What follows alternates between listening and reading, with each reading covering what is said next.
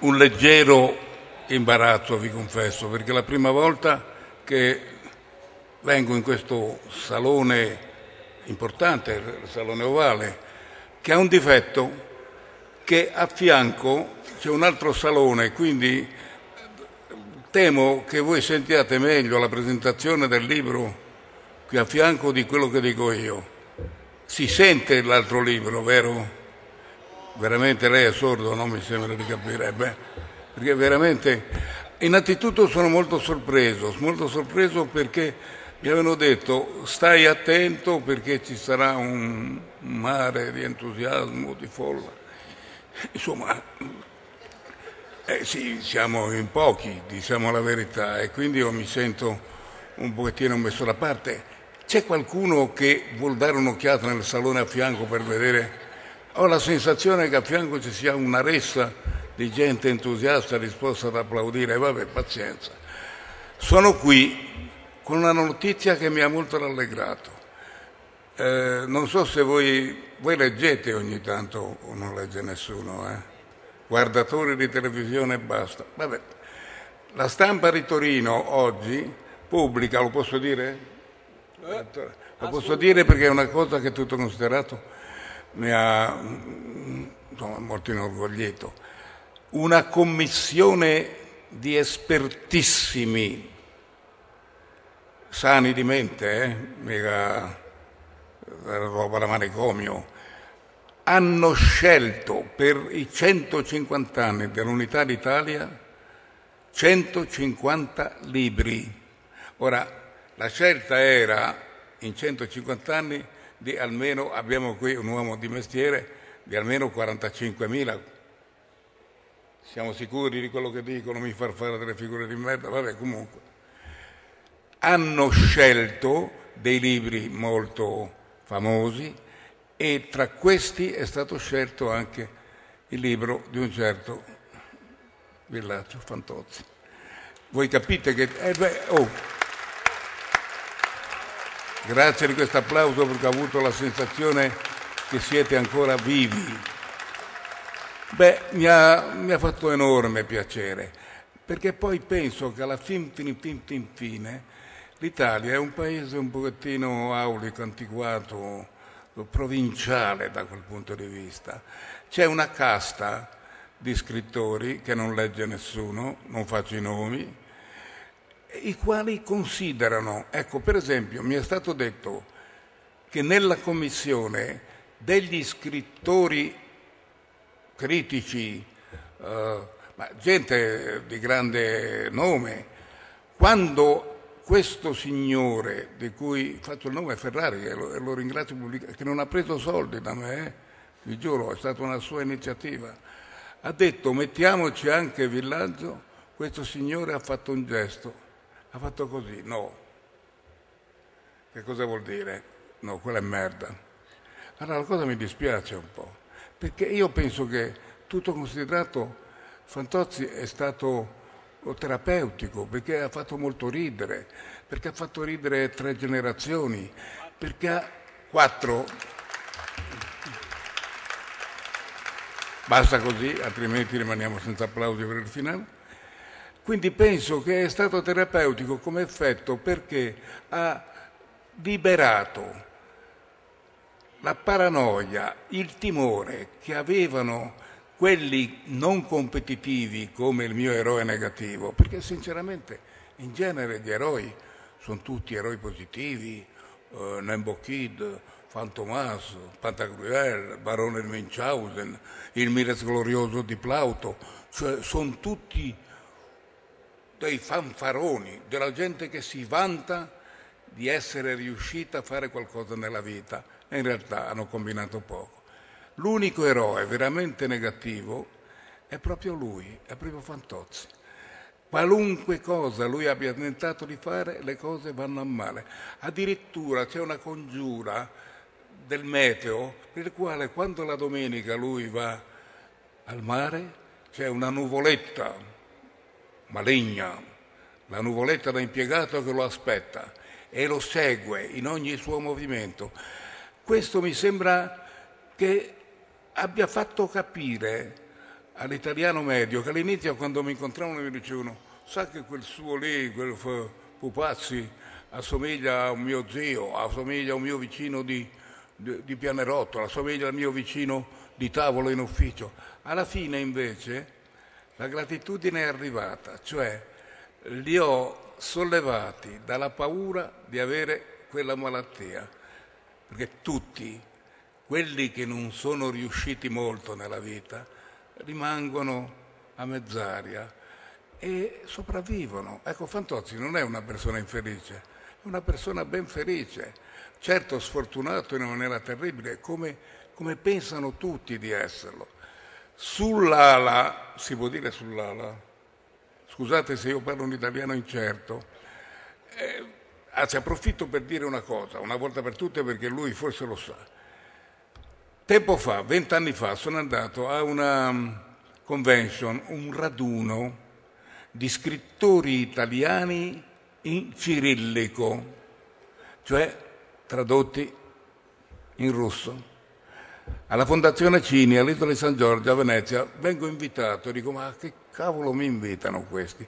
Temevano che mi invitassero come si invita eh, Tony Renis o che so io, Little Tony, un personaggino televisivo e entro in questa stanza, sala veramente, una sala severa, e c'erano Moravia, vestito da Moravia con delle ciglia, non so se lo ricordate, due ciglia terrificanti. C'era, beh, insomma, voglio dire, c'era Basino, c'erano, c'erano solo gli scrittori, quelli che appartenevano alla casta scrittori e io mi tenevo in fondo perché temevo che mi guardassero e mi guardavano un po', con un po' di disprezzo.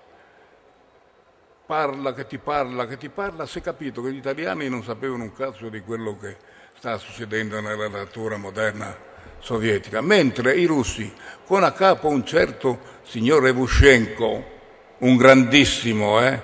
Evushenko è come dire Pirandello, una cosa straordinaria, ha detto scusatevi, voglio dire una cosa, l'unico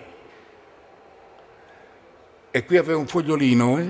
ha detto l'unico scrittore italiano contemporaneo che assomiglia ai nostri Gogol e Chekhov è un certo, ha tirato il fogliolino e ha letto Vigliacco, ha letto il mio nome, male. Io ho avuto un sussulto perché ho capito che, insomma, voglio dire, eh, ero io quel Vigliacco. E tutti, allora i, i, quello che organizzava la convention ha detto si alzi, si alzi, si alzi. E io mi sono alzato e, e si è voltato Moravia con sopracciglia e tutto. E mi hanno guardato, ma disgustati, incazzati anche. Che cazzo succede? Qui c'è qualcosa che non va nella gerarchia. Allora io istintivamente, guardando Moravia nelle sopracciglia, ho, detto, maestro, abbia pietà di questo imbecille di Evushenko, ho dovuto dire anche una cosa offensiva, io, no, io non c'entro in questa... Però questa è stata un po' una profezia, perché credetemi, essere questa sera a presentare un nuovo libro edito da un editore particolarmente intelligente, vedete, io ho lavorato sempre con, prima con Rizzoli, poi sono passato alla Mondadori per avidità No, per avidità nel senso che è un grande editore che dà molti soldi.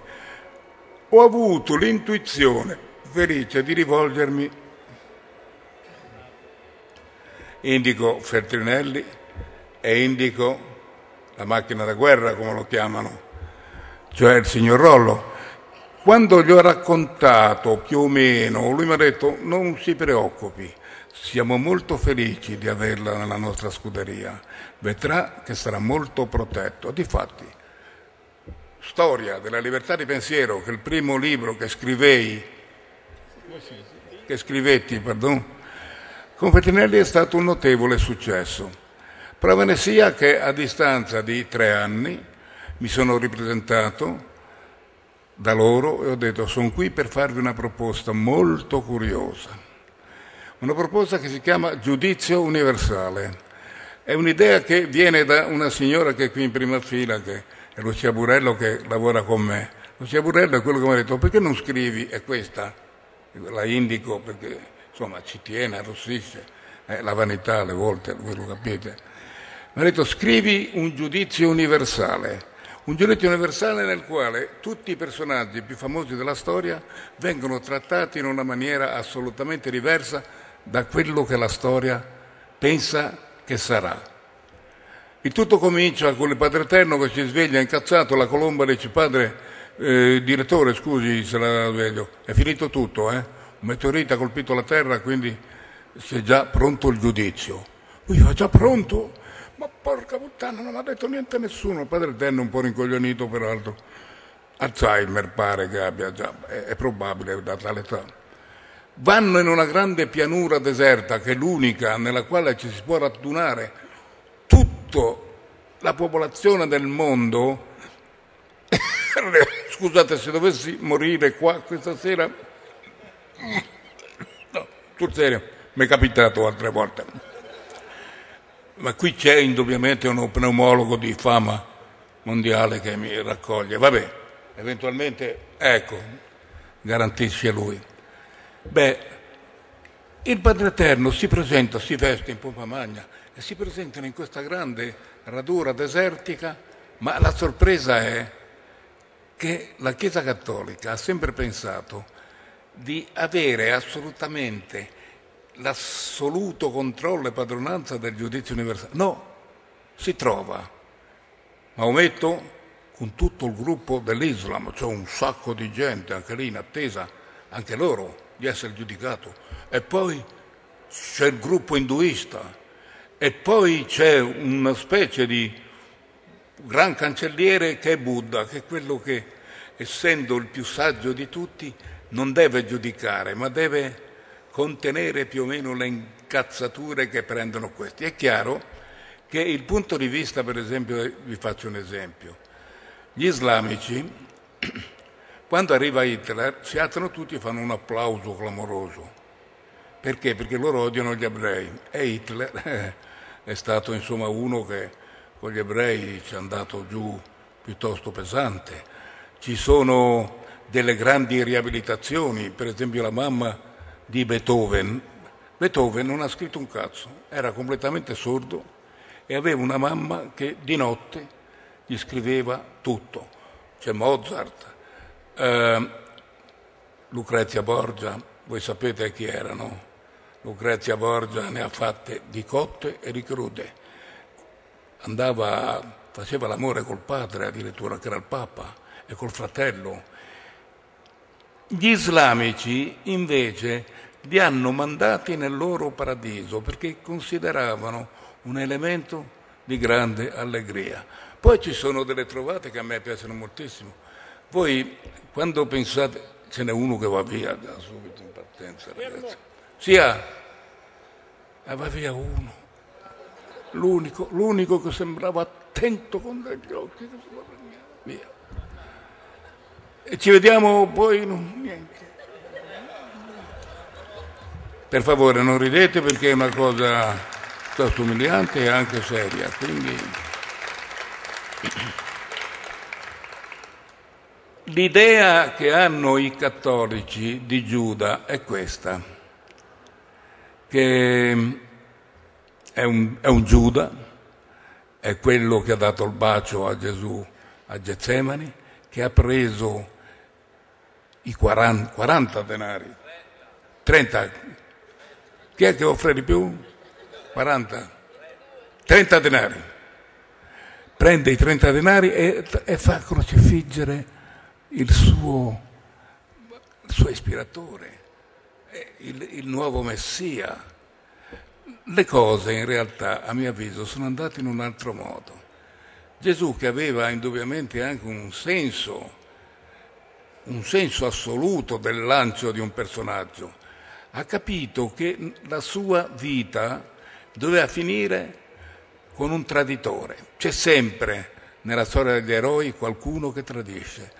Siamo all'ultima cena Un'ultima cena piuttosto squadra non c'avevano una lira, mi ricordo, infatti erano 12 più, Gesù 13, entrando c'è stato un ponte a Feruglio perché si volevano studiare tutti vicino al Cristo, San Pietro che era più vecchio ha dato una culata per terra terribile, ha detto non facciamoci riconoscere per favore, ha mangiato quasi niente, fortunatamente, e lui in quel momento ha detto, fratelli, qui ho bisogno di qualcuno che domani sera su a Getsemane mi tradisca.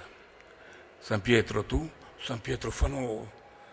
Gesù, ah no, Gesù, ti prego, non farmi fare questa figura di merda, io no, non me la sento, non me la sento, ha detto San Pietro, io ho già ipotecato il nome della cupola, la cupola di San Pietro, dice qua faccio una figura, mi tolgono tutti i diritti sulla cupola e non me la sento.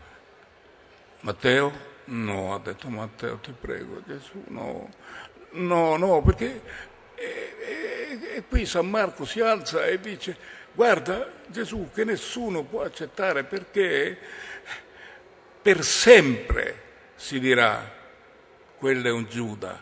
Quindi chi accetta questo ruolo per tutta l'eternità, non per un breve periodo, per tutta l'eternità, sarà considerato il traditore per eccellenza. Gesù allarga le braccia e dice, signori, sono molto deluso da voi. In fondo si alza lui, il suo discepolo prediletto, quello che era il suo delfino, quello che dopo la sua morte doveva continuare tutto l'operato di divulgazione del cristianesimo di Cristo, è Giuda in persona. E dice Gesù, io tutti, ma siamo sicuri? Sì, sono sicuro, perché il gesto che faccio non sarà mai ricordato, perché io per tutta l'eternità sarò considerato come il traditore, il Giuda, quello che poi si è impiccato. E questo non voglio che esca da questa cena. E io lo racconto. Lo racconto e c'è una riabilitazione di Giuda che a mio avviso è molto carina, è molto, voglio dirti, è molto curiosa, ha dell'incredibile, però mi sembra che il gesto più nobile sia stato non quello di morire sulla croce, ma il vero gesto sia stato quello di Giuda. Quello è diventato il figlio di Dio, lui è rimasto sempre in quelle condizioni. Ho riabilitato Claretta Petacci, per esempio, buonanima. Claretta è considerata l'amante di Mussolini, una specie di Rubi, di quelle che andava per interesse, forse sì, lo faceva, perché quello era il dittatore. Però, quando a Dongo il colonnello Valerio, che era il capo del gruppo di partigiani che voleva mettere a mio avviso le mani sui lingotti d'oro che aveva visto sulla macchina, dice, signora, guardi, lei non c'entra in questa vicenda eh, se vuole la faccio accompagnare a Milano, poi di lì prende un treno, lei abita a Roma, no? La Camelluccia. Eh? È d'accordo? E io faccio dire a Claretta, stia a sentire, colonnello, lei mi fa molta pena. Perché ha fatto lui come molta pena? Oh, no, perché capisco che lei non ha mai avuto il privilegio di amare veramente una persona. E quando è partita la scarica, lei si è buttata in mezzo cercando di proteggerlo. E quindi è stato un gesto meraviglioso. Questo naturalmente no, perché è stata poi impiccata per i piedi, a Piazzale Loreto, disprezzata, presa a calci. E un altro personaggio che io ho riabilitato è Eva Braun. Eva Braun era una mezza era un allegrona, una mezza deficiente, eh, questo io lo so perché non ho avuto notizie sicure. Poi sai, convivere con lui era un po'... Lui aveva una sensibilità speciale, cioè le spegneva nove sigarette al giorno sul ventre. Fumava? No, mai, però accendeva le sigarette per spegnere sul ventre. Quando lui è nel bunker di Berlino e capisce che è finito tutto, che ci sono i russi alle porte, lei era a Nido d'Aquila, a Berchtesgaden, un posto in Baviera meraviglioso. Domanda, c'è qualcuno che mi accompagna a Berlino? Ma, ma, ma manco per un cacchio hanno detto questi. Lei monta in una motocarrozzetta, mette nel carrozzino Wolf, il cane lupo. Lo sapete che aveva un cane lupo, lui, lui amava i cani lupi. meno gli ebrei naturalmente, però i canelupi in una maniera impressionante, soprattutto questo. Mette il canelupo prediletto del Führer sul carrozzino, occhiali, casco e fa 620 chilometri per raggiungere da Berchtesgaden in Baviera fino a Berlino. Entra nel bunker e lui è giù un po' depresso perché cacchio, era, ormai era finita la cosa. Era così. Entra fa Adolf, no, fa lui e si butta ad abbracciare il cane. Frega un cazzo, è stata una cosa terribile, questa è una cosa che io prevedevo. Eh? Abbraccia il cane e dice cosa sei venuto a fare, anzi con... E le dice sono venuto a sposarti. Perché fa lui un po' preoccupato anche? Perché ti amo. Vabbè, fa lui. Rimane abbracciato al cane, chiama un ufficiale, questa è la mia versione, un ufficiale dice, senta, mh, mm, qui abbiamo due ore di tempo, poi arrivano i russi, eh, ci vuole sposare per favore? E lui dice sì, però devo fare la domanda di rito. La domanda di rito durante il nazismo era che l'ufficiale doveva domandare, lei è ariana pura? domanda Eva Braun. E lei fa sì, perché? Va bene, firmi qui. Poi chiama lui e questa è una realtà sconvolgente. Gli dice, lei è ariano puro? Si è guardato in giro. Le dico la verità, ha detto. Eh, certo. No. Per me quel no è stata la risposta più sconvolgente della storia.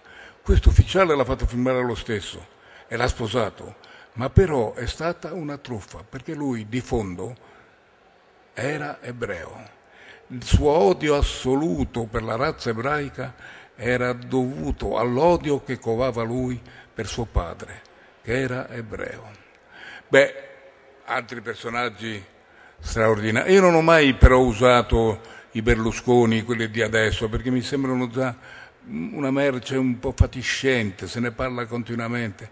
E mi rifaccio ai grandi della storia, per esempio Cartesio, che era considerato il padre assoluto della scienza moderna, quello che ha aperto un varco attraverso il quale si è infilato Voltaire. Cioè, Cartesio era uno superstizioso, ma pieno di cornetti napoletani. Aveva, al mattino si svegliava, scendeva dal letto pieno col piede sinistro, poi si faceva il segno della croce, poi si voltava verso destra c'era martellato da una superstizione infernale. Cioè mi sono un pochettino divertito per divertirvi. Ecco, la mia condanna, ecco, quel gesto che ha fatto questo critico quando gli hanno detto mettiamo villaggio questo, è che purtroppo in Italia c'è la tendenza a considerare i comici o gli scrittori umoristi seconda categoria, quasi merda. Difatti questo stesso critico, quando questo signore, al quale sono gratissimo fra l'altro, gli ha detto mettiamo anche Don Camillo di Guareschi, questo ha fatto gesti di tipo una cosa indecente. Perché? Perché Guareschi per lui è roba comica. Attenzione, sono dell'avviso che poi alla fin fin fin fin fine i grandi predicatori diventano noiosi, diventano illeggibili. E poi penso che i comici sono quelli, vedi Chaplin per esempio, che ha fatto una satira sociale del martirio delle catene di montaggio incredibile, eh, anche lui nel, nel, nella sua doppia veste di barbiere ebreo e, e di dittatore di cui era socia, ha fatto un discorso finale un po' troppo predicatorio, però molto funzionante, cioè sono dell'avviso che poi alla fine i comici, che succede lì? No, c'è qualcosa, c'è una sorpresa? Va bene. Mi sembra che bisognerebbe riabilitare in qualche modo la comicità, la comicità come mezzo di critica, come mezzo di satira, molto incisivo, molto più importante che la predica. Io trovo che l'unico difetto che ha in questo momento la Chiesa, che cerca naturalmente di sopravvivere, di sopravvivere a una montatura gigantesca. Pensate che la Chiesa ha promesso, primo, l'addilà, eh beh, e poi soprattutto ha promesso la risurrezione della carne, ha promesso il paradiso, però non ha saputo raccontare. Se non ci fosse stato Dante, geniaccio, eh? Dante era uno che era uno che sapeva eh, scriveva benino, anche lui aiutato dalla madre, ma comunque, comunque il paradiso e l'inferno soprattutto di Dante sono l'unica cosa che ci rimane, perché è una sua invenzione. La Chiesa in questo momento, a mio avviso, per essere più credibile, dovrebbe fare un'impresa abbastanza beh, straordinaria. Finire con queste lotte di religione. Basta azzannarsi, perché adesso l'unico grande vero pericolo è uno scontro con l'Islam, perché loro hanno una, una fede che è una fede molto più giovane, quindi più viva, e quindi sono molto pericolosi, perché si vogliono soprattutto vendicare delle angherie che hanno subito dall'Occidente e quindi sono, direi, pronti a scatenare una guerra di poveri contro l'impero occidentale, contro l'impero americano. Bisogna che la Chiesa si alzi.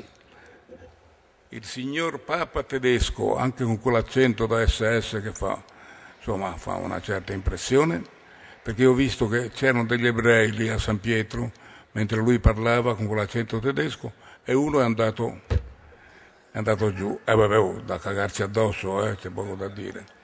Bisognerebbe che il Papa dicesse, signori, io propongo un congresso universale. Dove? Alla striscia di Gaza, che è il punto più caldo della storia del mondo. Lì io mi presento, dice il Papa, vestito da francescano, non vestito lì come si veste lui, con orecchini, cose, del, che lui è un... vabbè, lasciamo perdere. Beh, bisognerebbe che a piede nudo, eh? facendo attenzione che non ci sia qualcuno che fuma e cioè, mette il piede sopra fa una figura di merda, si presenta e dice, fratelli,